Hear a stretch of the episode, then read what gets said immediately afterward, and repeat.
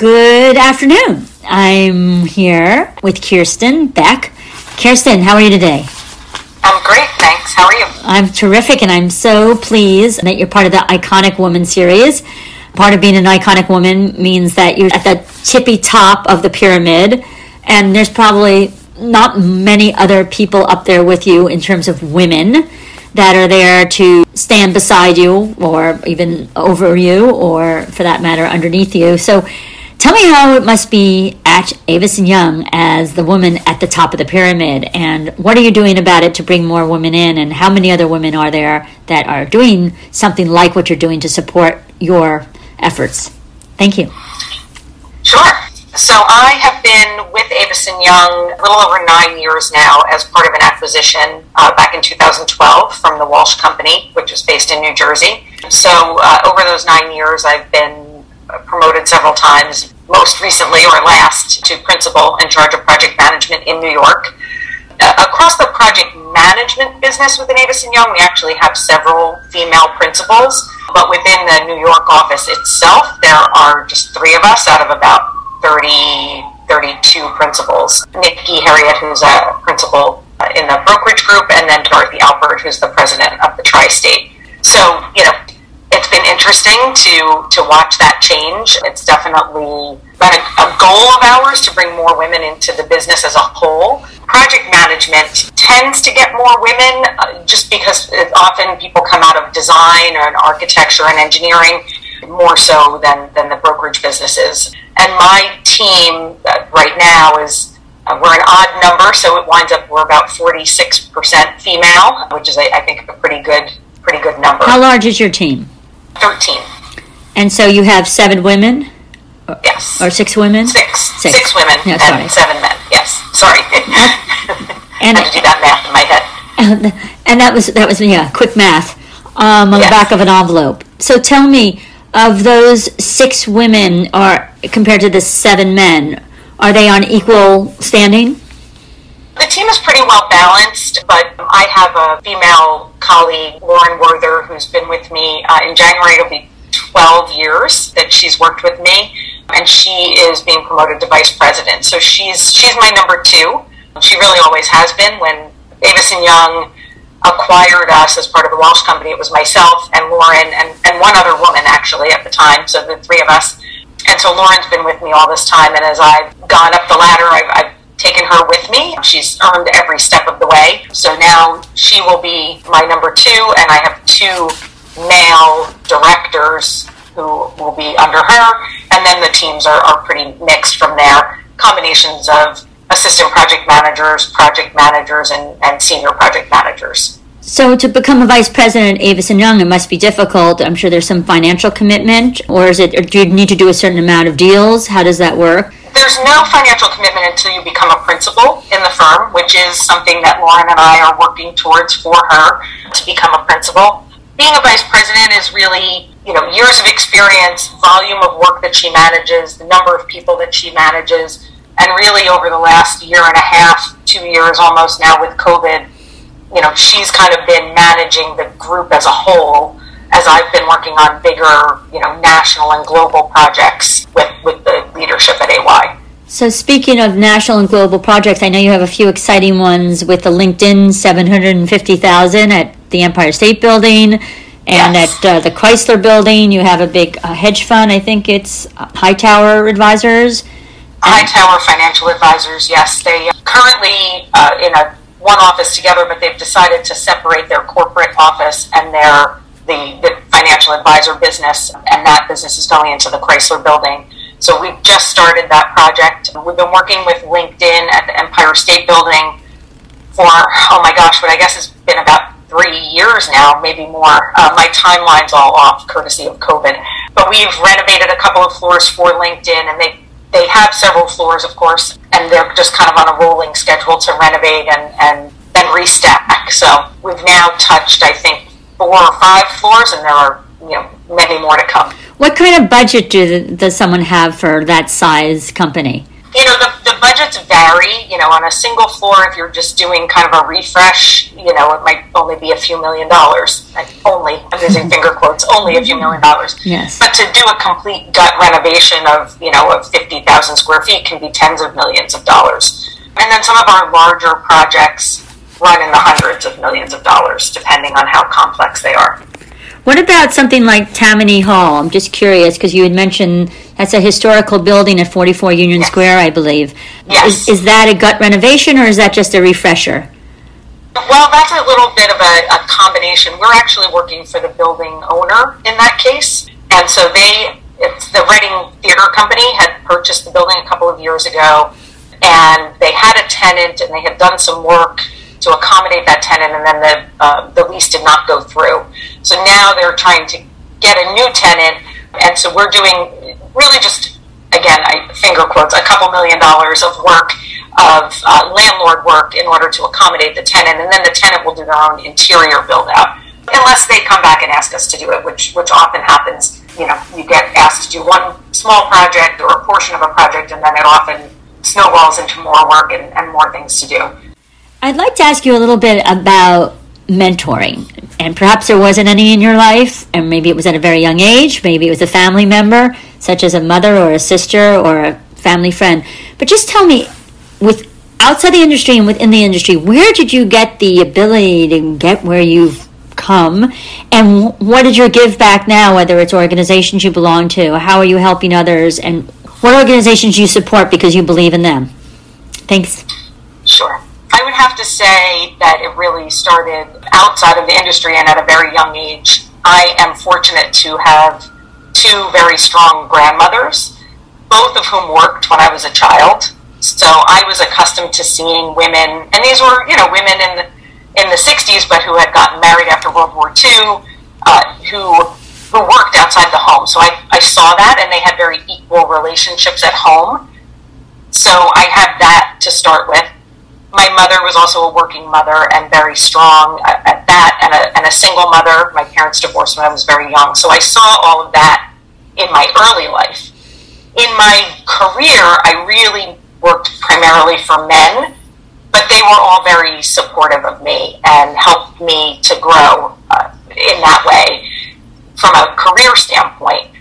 Because to be honest, in the 80s, there weren't even that many women executives that I knew of. So I worked, I worked for a lot of men. But as I've gotten a, a little older and grown myself, I've worked with a lot of very strong women. My colleague and peer in the New Jersey office for Avison Young, I've worked with her for 15 years. We now have a leader of professional services in AY, Sheila Botting out of Canada, who's been with us now, I guess, almost two years, all through COVID. So that's all been mentoring via Zoom. I've also been a member of IFMA and CoreNet for many years, and I've gotten mentoring there and also had the opportunity to mentor a lot of young women in the various real estate and construction businesses. What just because some people might not know, what is IFMA and what is CoreNet, just in a nutshell, please? Sure. CoreNet is the commercial real estate networking group. So it's a lot of uh, brokers and people in the real estate and construction business, as well as real estate executives within organizations. So the, the leaders of real estate in those companies. IFMA is the International Facility Managers Association. Those are folks that are typically facilities managers, asset managers, building engineers, and again, the vendors that support those businesses. I was a member of IFMA many years ago as a facilities manager because I started on that side of the business. So it's kind of come full circle. So the million dollar question, Kirsten.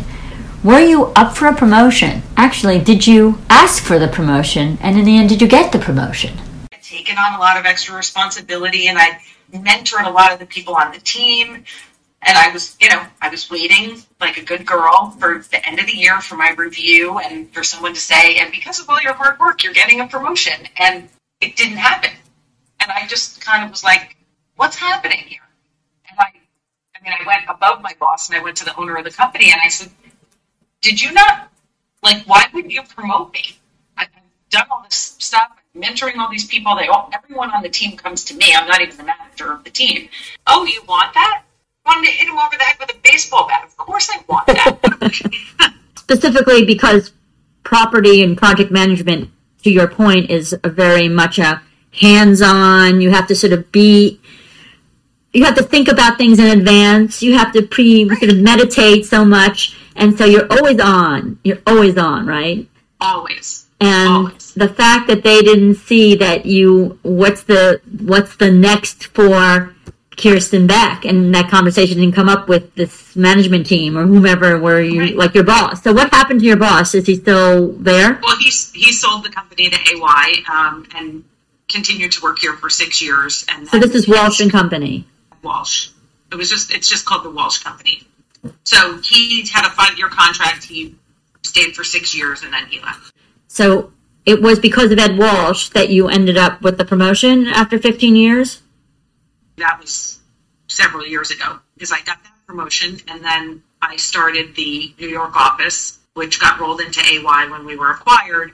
And after I did that for a couple of years, I called another meeting. Ed and his brother, who ran the company, I said, I'm coming to the Morristown office. I want to sit down in person with both of you. I'll be there whatever day it was and time. And I'm like, and I need to talk to you guys. And I said, you know, okay, I've done all this. I'm like, I want to be a vice president. I want to make this much money. And I want to be a principal in this firm. And I want you to tell me how that happens. And if it can't happen, then you can sit with that. But I'm here to look you in the eye and deliver it and either make it happen or or don't. so and, and they did. And and I will say, back to the financial aspect, I was a single mother and I've been single most of my life. I am hundred percent reliant on my own finances. I did not have the money to buy the shares. They gave me the shares that made And that's me wonderful. able to be a principal. So I don't want any of it to sound like they weren't good to me, but Absolutely. it's just even people who really value you don't give you things that you don't ask for.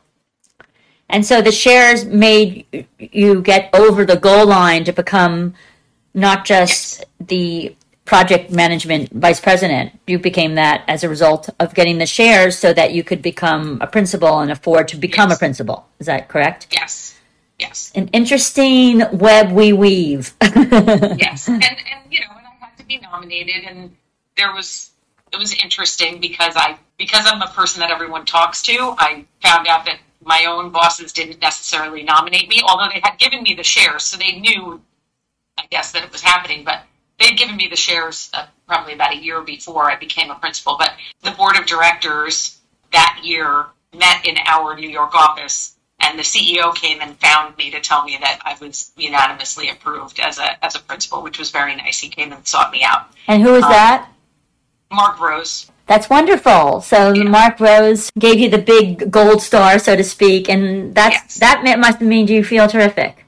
oh, it does. and I love Mark. We're we're you know I consider him a friend, and uh, you know he's he's been great and very supportive, and you know and so on the flip side, I've made a point the opposite, right? I've built this this bridge and now I'm trying to bring other people across it with me. So, you know, Lauren started with me 14 years ago and 14, 12, 12 years ago. That's wonderful. And, you know, was 20 something years old.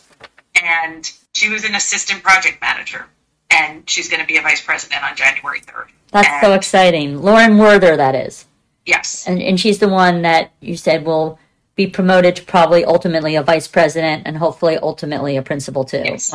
Yes. Oh, yeah. And we've talked about it, you know, because, you know, she knows what the financial implication is. And I'm trying to figure out if, if I have enough shares that I can give her some of mine. Since they were gifted to me, I, I want to try to help her. I can't give her enough because I don't have double the amount that I need, but I do have more than the minimum requirement. And then I'm working with her to figure out, like, can she buy shares? We have a, an open offering once a year to employees to, to invest but it's still a minimum of ten thousand dollars. But if she does ten thousand this year and ten thousand the next, and then I give her some, and the company does grant new principals some shares, so I'm like trying to help her cobble it together. And the ultimate investment that every principal has to give is approximately a hundred thousand, or is that what Uh, it is? it's a hundred thousand Canadian. Canadian. Yes. Okay.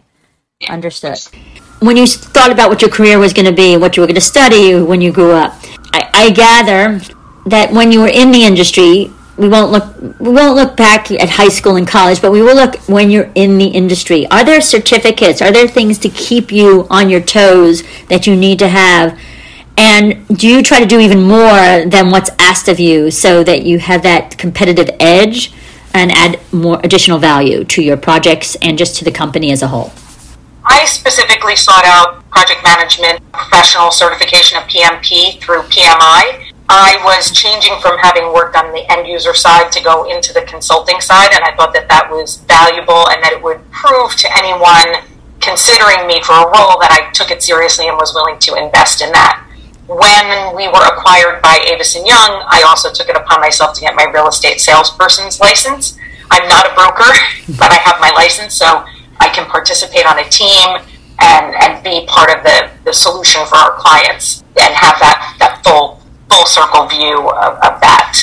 And I do recommend to folks that work for me or that ask my opinion who want to get into this business that getting your PMP shows a certain level of dedication. You're willing to put the time in and study and take the exam and frankly spend a little money and invest in yourself.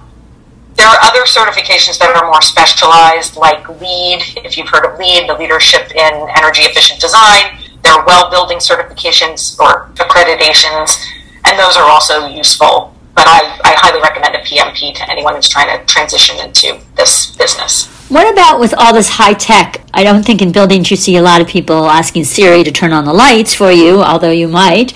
But just in terms of technology, anything that you're having to do in terms of smart buildings or smart spaces?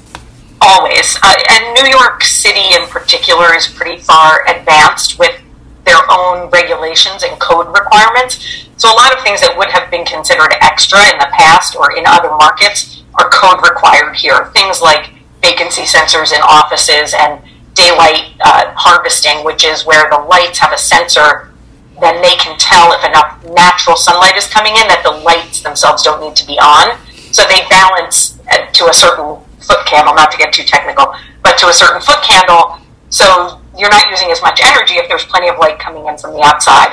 So there are a bunch of things like that. Also, most designers have become pretty standard at using recycled materials for ceiling tiles and carpet tile. So a lot of it's become natural at this point.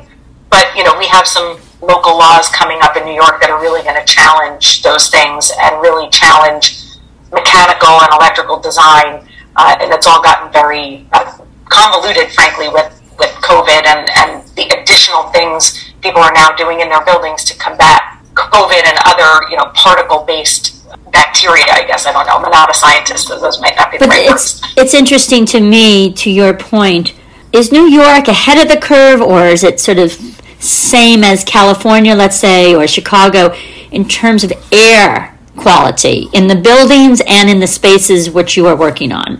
I mean, I don't know if New York is you know more cutting edge, and also is it are the requirements stricter here?